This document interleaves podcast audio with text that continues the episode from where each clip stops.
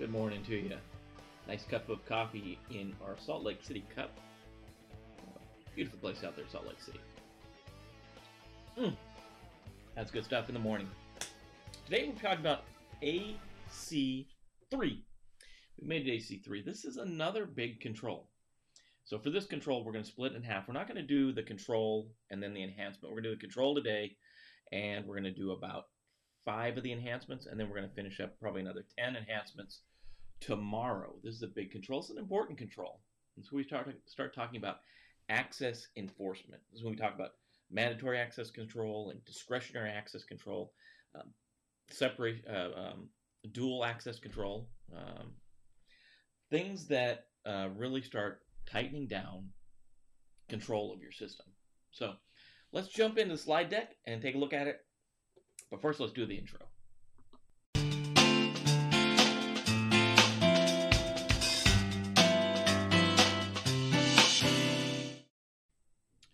Volume was just a little bit high. And I apologize, I shifted the time around. Um, but still, somehow the garbage man seems to come right at the time I'm going live. So it used to be earlier. I moved back a little bit later. Now the garbage man's right here as I'm starting. Hopefully, hopefully it's not going to be too much of a distraction, but let's jump into this thing um, and take a look at the slide deck. So what we're talking about here is uh, NIST Special Publication 853, Revision 5, Control, AC3, Access Enforcement.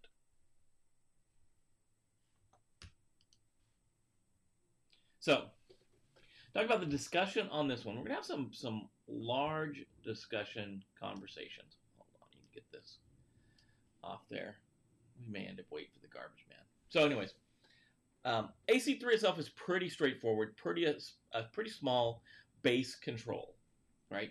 So, discussion around AC3 is access control policies control access between active entities or subjects, uh, users or processes acting on behalf of users, um, and passive entity or objects, i.e., de- devices, files, uh, records domains in organizational systems. So all we're saying is subjects, those are people, those are uh, system accounts, those are machine accounts. That's the subject. And then the object is things that we're trying to get to files, uh, printers, uh, devices, whatever are the objects in the operating system. In addition to enforcing authorized access at the system level, and recognize that systems can host many applications and services in support of mission and business functions, access enforcement mechanisms can be employed at the application and service level to provide increased security and privacy. So we're saying we can have these access controls at the information system level, which is important, but then we can also have them at the application level. So we put that in more common terms is your, your Windows or your Linux system can have uh, access controls on it, but then Word or PowerPoint or your Oracle database, whatever's writing on there can have additional levels of access control. So we want to put access controls layered on the system, and we'll have to do that in a way that makes sense for our organization. Um, in contrast to logical access controls that are implemented within the system, physical access controls are addressed by the controls in the physical and environmental protection family, the PE family. We know that that's like keeping people away, actual people putting their hands on your system. We don't want people to put their hands on the system without having authorization. That's that's a bad thing. In this control, we're only talking about logical access control, access control through the network, through the information system. So this this is the control. This is the entirety of AC AC3, the base control. Enforce approved authorizations for logical access to information system resources in accordance with applic- applicable access control policies. So we're leaving it up to the organization to define it. And we with this control, unlike many of the others we've seen already, this control really relies on the enhancements. Um, that's what makes this one uh, really stick, right? So we've got a lot of related controls. Um, I'm not going to read them all. We've got our, rev- uh, our references, uh, the Privacy Act, OMB A130, uh, Special Publications 857-1, 57-2, 57-3, uh, 162, 178, and IR 7874. Those are all references. We can read more about this, but we're just going to dive in and look at the control itself. So um, this is how we would assess the control if I was coming around as the security control assessor to look at the control to determine if it's in place and, and really the assessment objective determine if the information system enforces approved authorization for logical access to information system uh, information and system resources in accordance with applicable access control policies. So we're going to rely on policies. We want to look at those policies to see what it's all about. So we're going to examine, we're going to interview and test, and obviously we're going to examine that access control policy and procedures, addressing access enforcement, and then a bunch of other stuff. But the biggest thing I'm going to look for, show me your access control policy. I want to see how you're doing this. Are you doing mandatory access control? Are you doing discretionary access control? How are you handling all the things that are around this requirement? How are you doing it, right? Um, I can interview personnel with access enforcement responsibility, information security responsibility, network and system administrators, those kind of folks.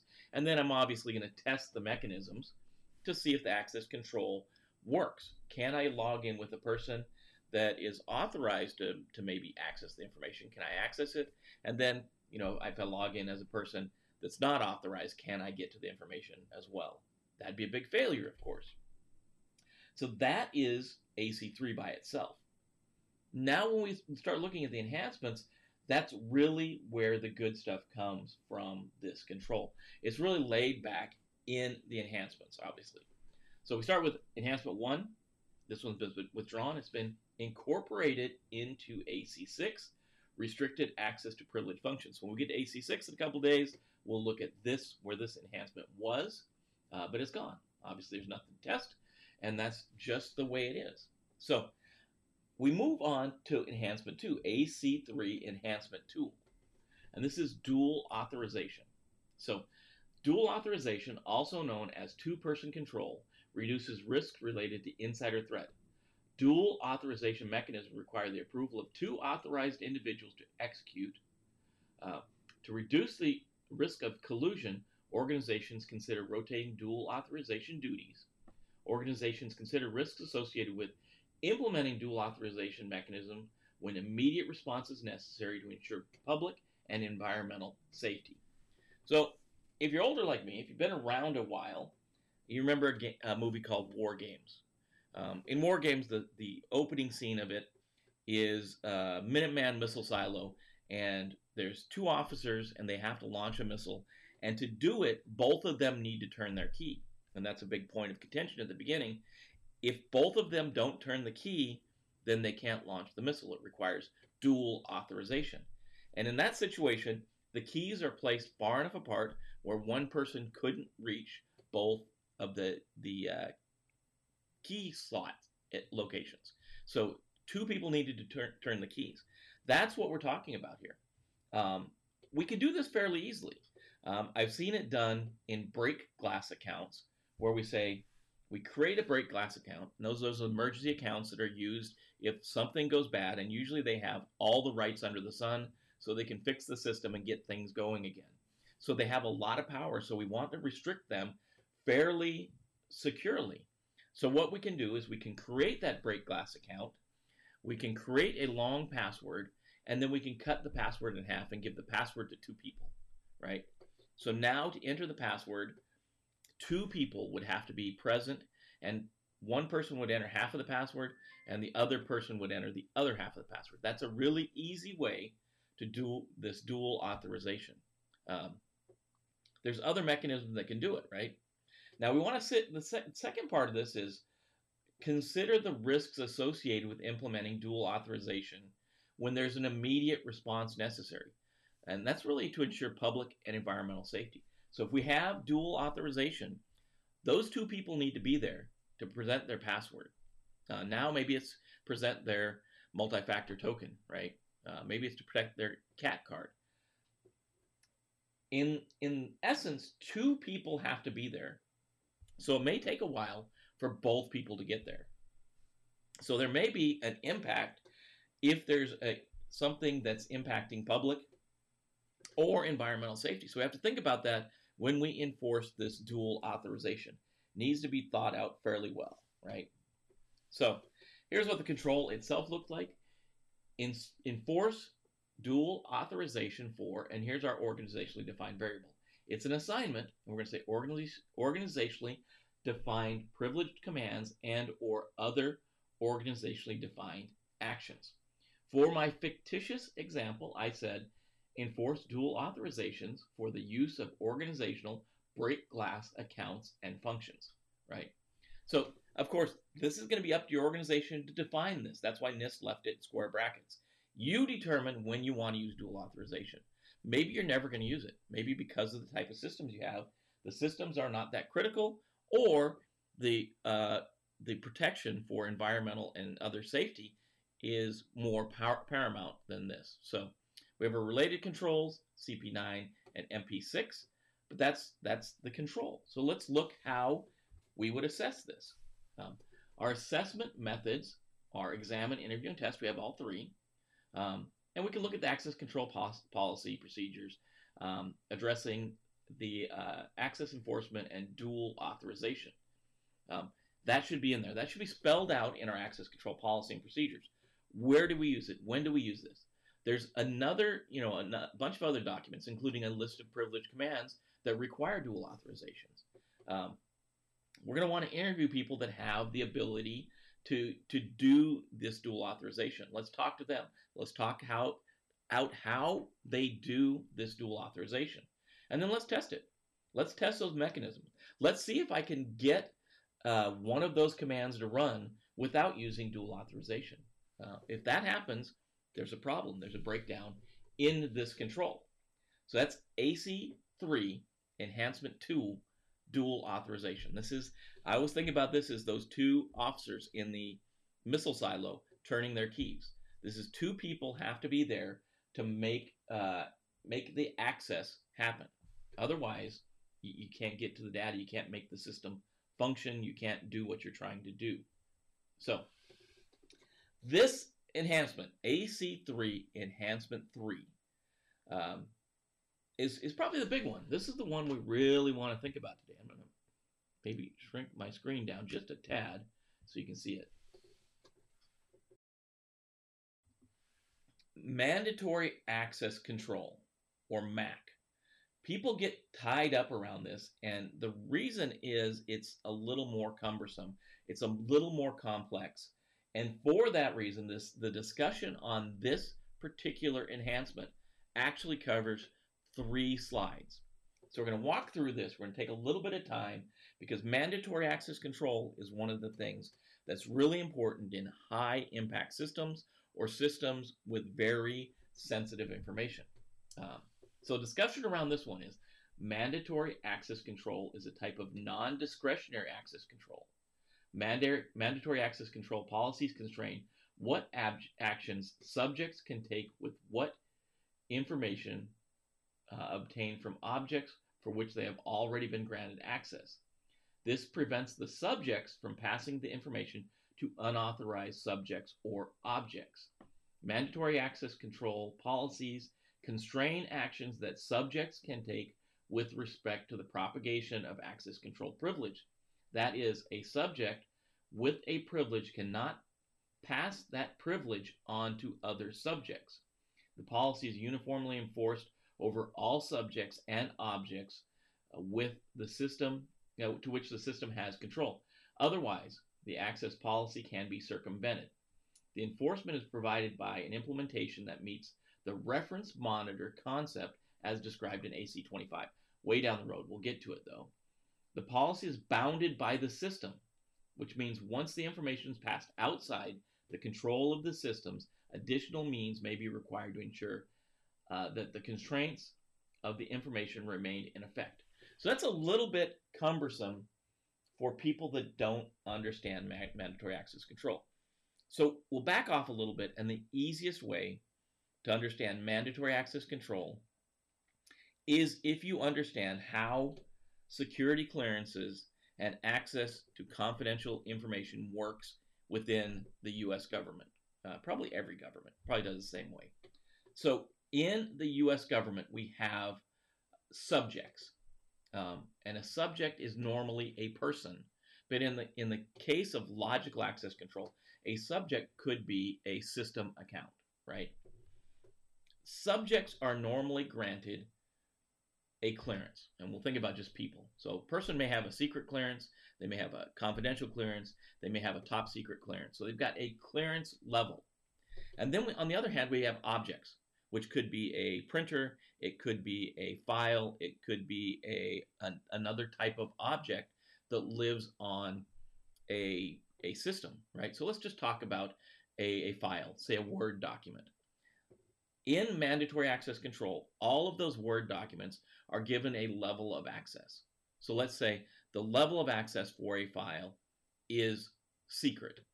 So if that level of access is secret, someone with a secret clearance can't access that object. We're not going to talk about need to know any of that stuff right now because that's beyond mandatory access control.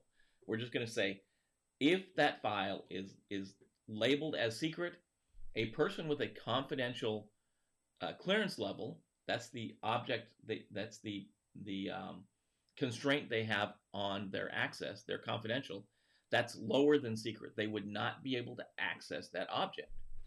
Um, in addition, that person with the secret clearance could not give that object to the person with the confidential clearance. They couldn't change the attributes and make it available, even if they wanted to, to that person with a lower level of, of clearance.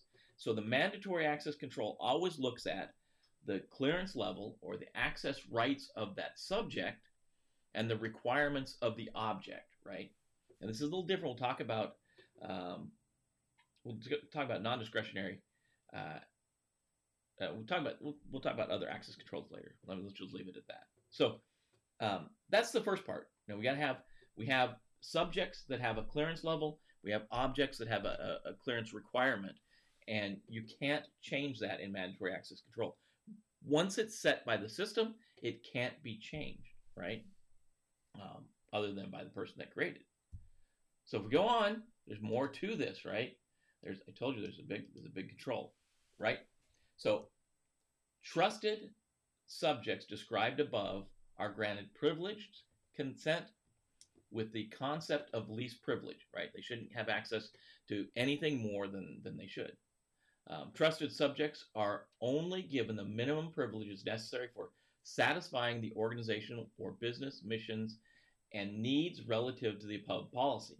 The control is most applicable when there is a mandate that establishes a policy regarding access controlled uh, unclassified, unclassified information or classified information, and some users of the system are not authorized access to such information resident in the system. So the good use case, what we're saying here is a good use case for mandatory access control is to have an information system where people of different classification levels uh, somebody has secret, somebody has confidential, and they're all using the same information. That way, we can make certain objects or certain files not available to other people. And we make it so even the people that have access to the files can't change them in a way that people that are not authorized access to the file could get to them. So mandatory access control is much, much more strict than discretionary access control, right? So finally, the last, this is the last slide on this one. Mandatory access control can operate in conjunction with discretionary access control described in the next enhancement, AC3 Enhancement 4. A subject constrained in its operation by mandatory access control policies can still under, operate under less rigorous constraints of AC3 Enhancement 4, but mandatory access control policies take precedence over the less rigorous constraints of AC3 Enhancement 4. For example, while mandatory access control uh, policy imposes a constraint that prevents a subject from passing information to another subject operating at a different impact or classification level, AC3 Enhancement 4 permits the subject to pass the information to any other subject with the same impact or classification level as the subject. Examples of mandatory access control policies include the Bella Padula policy to protect confidentiality of information and the BIBA policy to protect the integrity of information. So what we're saying here is that, that discretionary and non-discretionary access controls can live together, right? Um, but if they are living together, mandatory access control should always take precedence. So if I'm trying to pass a file that I have object, I, I my clearance level allows me access to, I can pass it to someone else with the same clearance level, with the same need to know or the same least privilege. But I can't pass it to someone with the less um, a lesser amount of privilege, right? So in our example, I have a secret clearance. I can't pass that file to someone with a confidential clearance, even though I have rights to do it, right? And we'll see that in discretionary access control. I can do that all day long. I can take a file, I can change the permissions of it, I can give it to someone else. That's why mandatory access control, or MAC, is so important in sensitive systems. And we see this. It, it was early, early it was created, um, systems were created by the NSA. Uh, SE Linux is a great example. Um, and, and, it was really kind of, it was close hold till about 10 years ago. And now if you get any uh, mainstream distribution of, of Linux, uh, there's the ability to turn on SE Linux within that within that operating system. And if you turn on SE Linux, then you've turned on mandatory access control. And for a while, systems were coming out, Linux systems were coming out with SE Linux on by default. And it really caused some problems with people because people were used to discretionary access control. And when they turned this Linux system on and had mandatory access control, it, really caused some problems. So the first thing people tried to do is how do I turn off this SE Linux function? So that's really what we're talking about with this control. Um, here's what the control looks like. It's kind of big, kind of meaty, right? Uh, we want to enforce the assignment is the organization defined mandatory access control policy over the set of covered subjects and objects specified in the policy, where the policy is A, uniformly enforced across covered subjects and objects within the system, and B, specifies the subject has been granted access to the information constrained from doing the following. Passing the information to unauthorized subjects or objects, granted its privileges to other, uh, other subjects, changing one or more uh, security attributes specified by the pro- policy on the subjects, objects, the system, or system components, choosing the security attributes and attribute values specified by the policy to be associated with the newly created or modified objects, or changing the rules governing access controls, and finally specifies another organizationally defined variable. The assignment um, of the organizationally defined subjects may be granted explicit um, organizationally defined privileges such that they're not limited by any defined subsets or all of the defined subsets uh, in the above constraints. So we constrain it in that one through five. You know, uh, we want to make sure that the subject is not allowed to do any of those things in one, one to five. But we have this caveat. If we have the need for it, um, we can create accounts that may be able to bypass that. And in my fictitious example, we want to enforce the organization's mandatory access control policy. Um, we could say Bell-LaPadula if we wanted there, um, or whatever makes sense for your organization. I like the, that we define a separate policy that can define what can and can't be done. And it gives us some linkage to um, leadership's backing of this control. And then the other one we get down and see, we have specify that disaster recovery administrators may be uh, explicitly granted root level access such that they're not limited by any subset or all of the above constraints. We're just drawing out, you know, that's this is a fictitious example. This could be different, and I expect it to be different for your organization. So that's how the control may look to you for mandatory access control or MAC. Uh, related controls SC7, not a ton of them. And up front we have our examine our, our, our assessment methods, examine, interview, and test. And again, start with that mandatory access control policy. Um, look at the access control policies. Look at procedures for enforcing that. Look at the security plan. So we want to look at all those things, right? Um, going to review all the document documentation we can get. We want to interview those people that have access enforcement responsibilities and those people that have the capability to access the system. And then we want to test the mechanisms and see if we can pass us maybe maybe we can move a, a fake and I'd say don't Don't do this with real documents. When you're testing this, I would never suggest you do this with real documents. Um, create a document, make sure that someone validates that it has no sensitive information, label it at the secret level, and try to pass it to someone uh, with a confidential clearance. Um, if you can do that, then this this policy is broken, right? And if you're in the commercial world, the same thing. If you have something that's res- restricted data, maybe it's proprietary and you don't want to be able to release it, try to pass it to someone um, that's not. And I'm saying again, always with test data. Don't try to do this with real data because if you do, if you are able to move that document to a lower classification, then you've got a spill and there's another problem to deal with. Always, for the tests like this, always create some type of fake data you're going to push across.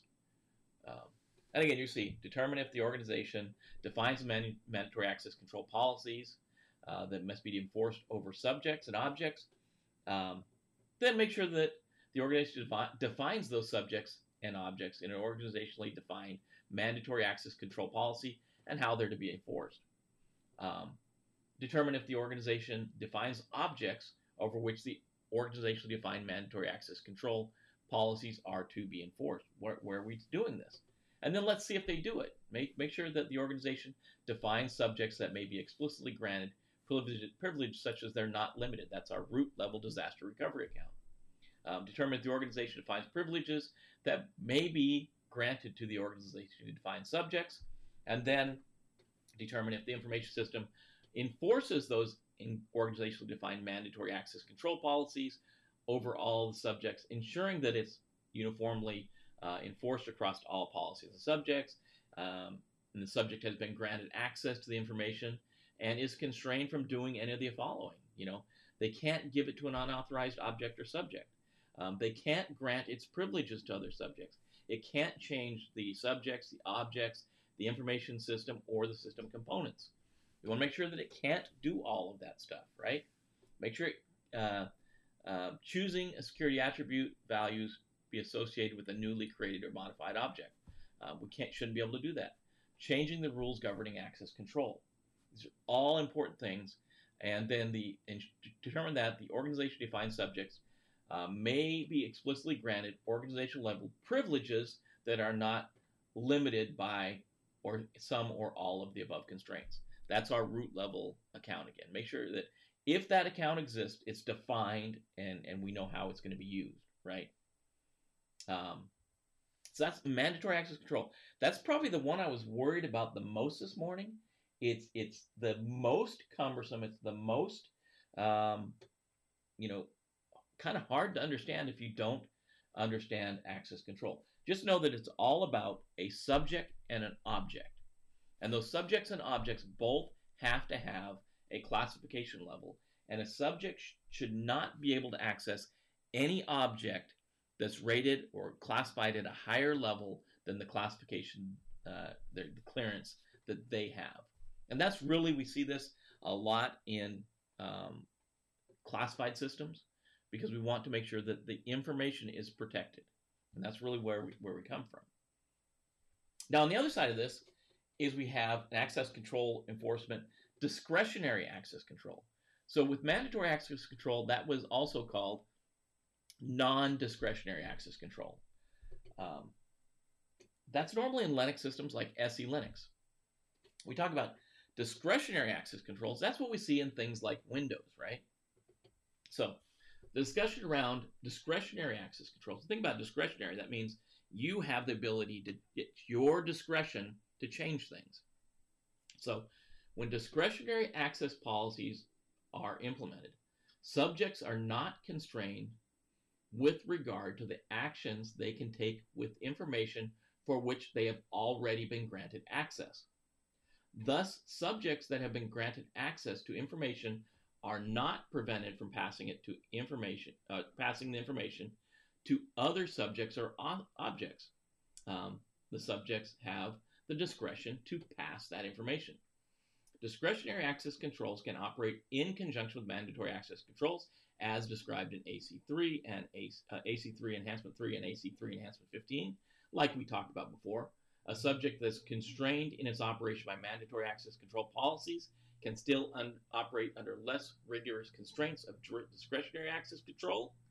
Therefore, while AC3 Enhancement 3 imposes constraints that prevents a subject from passing information to another subject operating at a different classification level, AC3 Enhancement 4 permits the subject to pass the information to any subject at the same impact or classification level.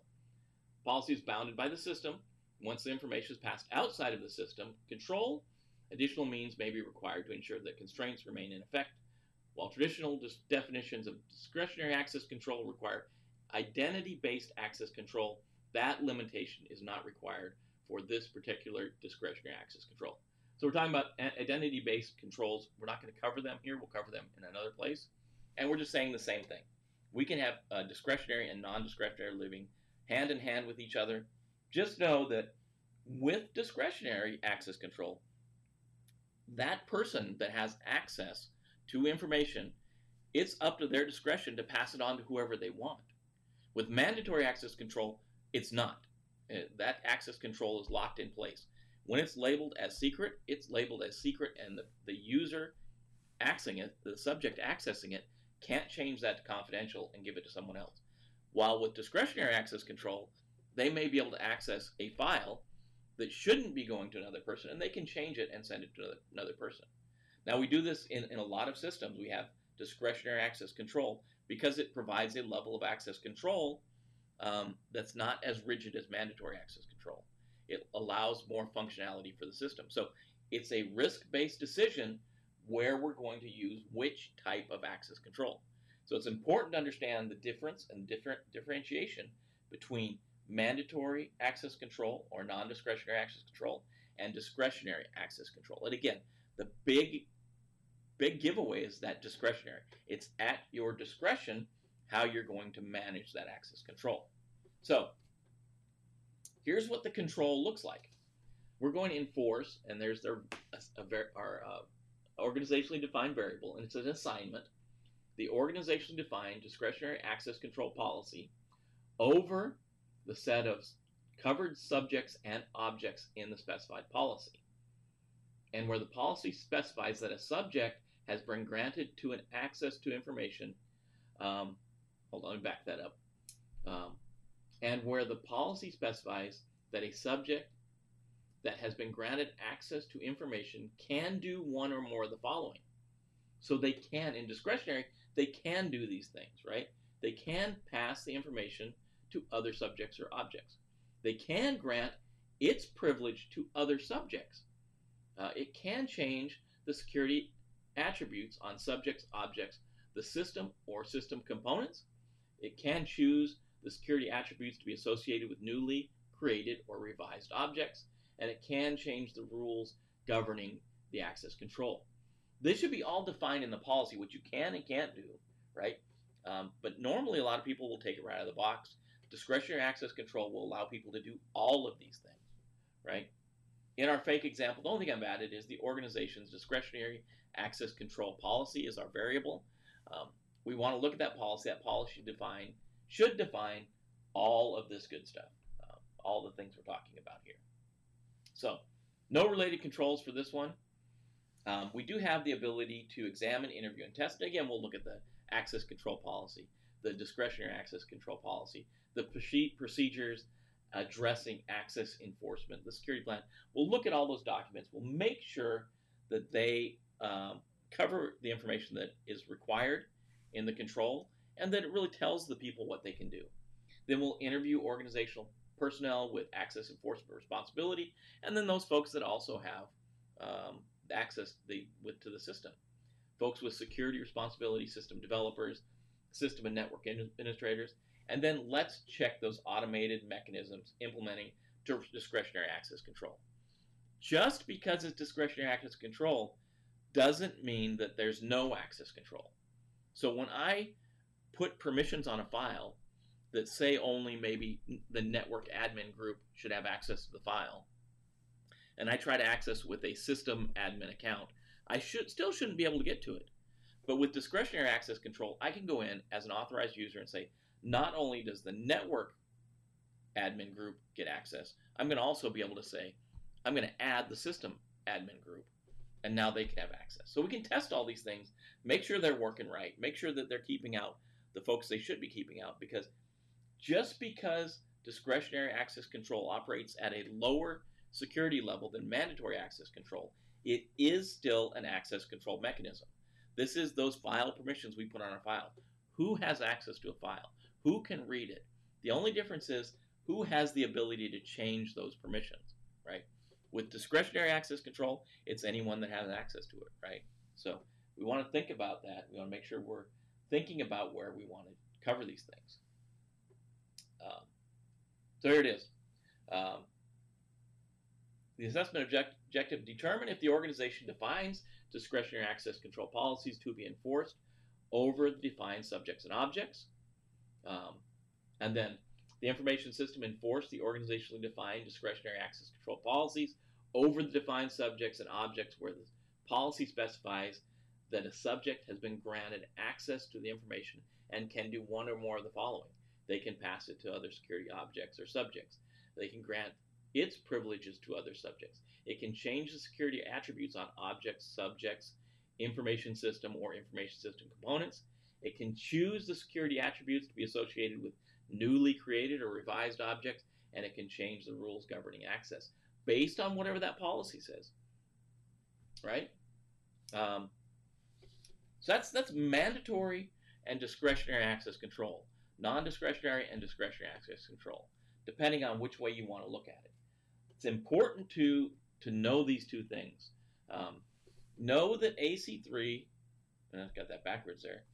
Um, how often did I put that backwards? Wow. I was dyslexic on this whole control. Uh, CA3. I need to fix that. Um, AC3 is really what it was. Sorry about that, guys. It was AC3, not CA3. Um, our last control, last enhancement we're going to talk about today is uh, AC3 Enhancement 5, Security Relevant Information. So this is it's important. We can think about what is security relevant information and how are we going to protect it. So the discussion around this one is security relevant information is information within systems that can potentially impact the operation of security functions or the provisions of security services in a manner that could result in the failure to enforce system security and privacy policies or maintain the separation of code and data. Security relevant information includes access control lists, filtering rules uh, for routers or firewalls, configuration parameters for security services, and cryptographic key management information. Secure non operational system states include the times in which systems are not performing missions or business related processing, such as when the system is offline for maintenance, booting up, troubleshooting, or shutting down. So really we're saying, okay, first here, the first part is this is what security relevant information is. Your firewall lists, your access control list, your key management information, cryptographic key management information. Um, what are configuration parameters? How do we build our secure systems? Those all have to be defined as um, security relevant info- security relevant information, right? Um, the second part here is secure non-operational system states. This is when when we are kind of not worried so much about it. Uh, when it's not performing mission or business related processing, uh, when it's offline for maintenance, boot up, troubleshooting, or shutdown, right? So we want to make sure it's protected uh, when it's online, when it's available. We want to protect it, uh, protect this information from getting out to people who aren't authorized to look at it.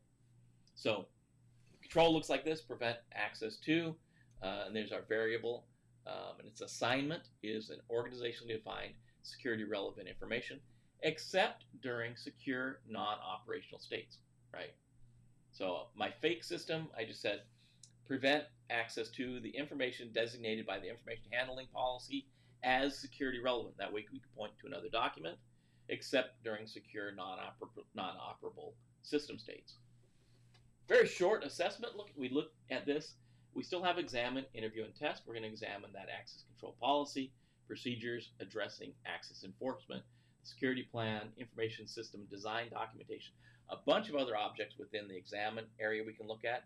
We can interview organizational personnel with access enforcement responsibilities, system network administrators, organizational personnel with information security responsibilities, and system developers. And then we can test the automated mechanism preventing access to security relevant information within the information system. So maybe I want to try to get to the uh, firewall rule set without having access to it. That may be one of uh, one of the things I try to do as an assessor. So as an assessor, I'm going to determine if the organization defines security relevant information to which the information system prevents access during secure uh, non-operational during except during secure non-operable system states. Um, let me say it again. The organization defines security relevant information to which the information system prevents access except during, secure non-operational system states, like when it's booting up. And then also that the information system prevents access to organizationally defined security relevant information uh, except in those states, right? So we're saying we define it first and that we're actually doing it. We're actually preventing that access. So those are two important things we need to do, and that's really what we're looking at in this control? And that's where I'm gonna I'm gonna draw the line right there this morning. It's a lot of information to cover.